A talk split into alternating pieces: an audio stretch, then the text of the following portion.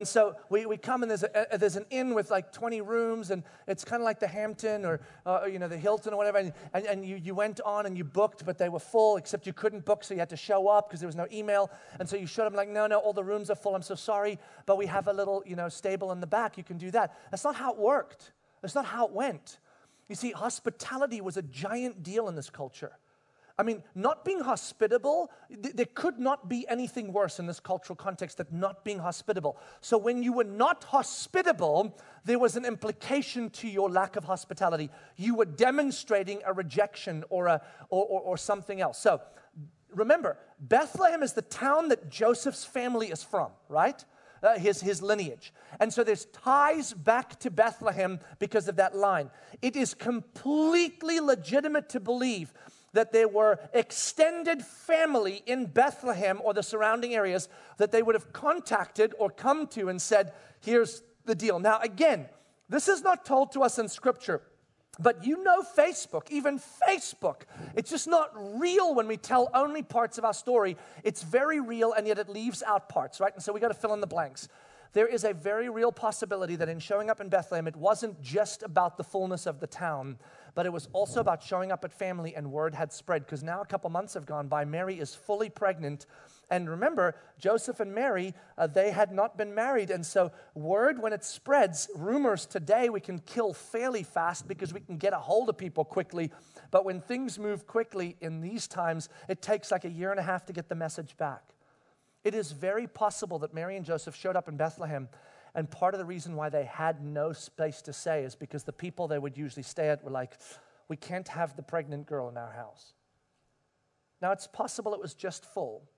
But regardless of how it plays, we know between having to run off to Egypt and do all sorts of crazy stuff, Mary and Joseph must have faced the reality of the story of God and its brutality on a regular basis. In the midst of a little town, Bethlehem, with family that potentially rejected them, or at least every room full in a manger. Shepherds show up. Shepherds don't smell good generally. Uh, that, you know, you're in the little space and they're there and you're like, why you? And um, as they're working through that, the Bible says that Mary pondered all these things in her heart and was filled with great joy. Isn't that beautiful? Well, the circumstances didn't give that to her. Yes, there was a birth of a baby, but it wasn't the circumstance of a birth of a baby. If, if any normal baby had been born under those circumstances, there would have been a giant grief tied to all of that. Man, I was unfaithful, and now I've got this child, and my husband kind of stuck with me, but he's wrestling because he doesn't know, and families rejected us, and we're, we're here, and this was supposed to be beautiful, but there's just these stinky dudes here. But instead, what it is, is I know who you are. I know why you've come. The angel told me. I know I was faithful, so I know this was supernatural. The joy that Mary felt was transcendent of the circumstances around her because of the truth that she knew that was revealed to her. This is the beauty of the gift of Christmas to Mary. And you know what?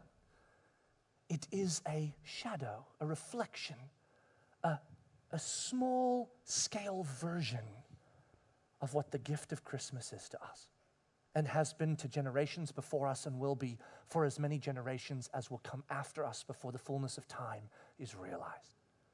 Here's the gift Mary has a set of circumstances. They are not always pretty.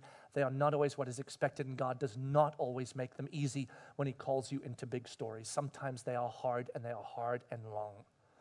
And emotionally speaking, we are designed to experience the weightiness and grief and pain and fear and struggle that comes with circumstances that are not what we want.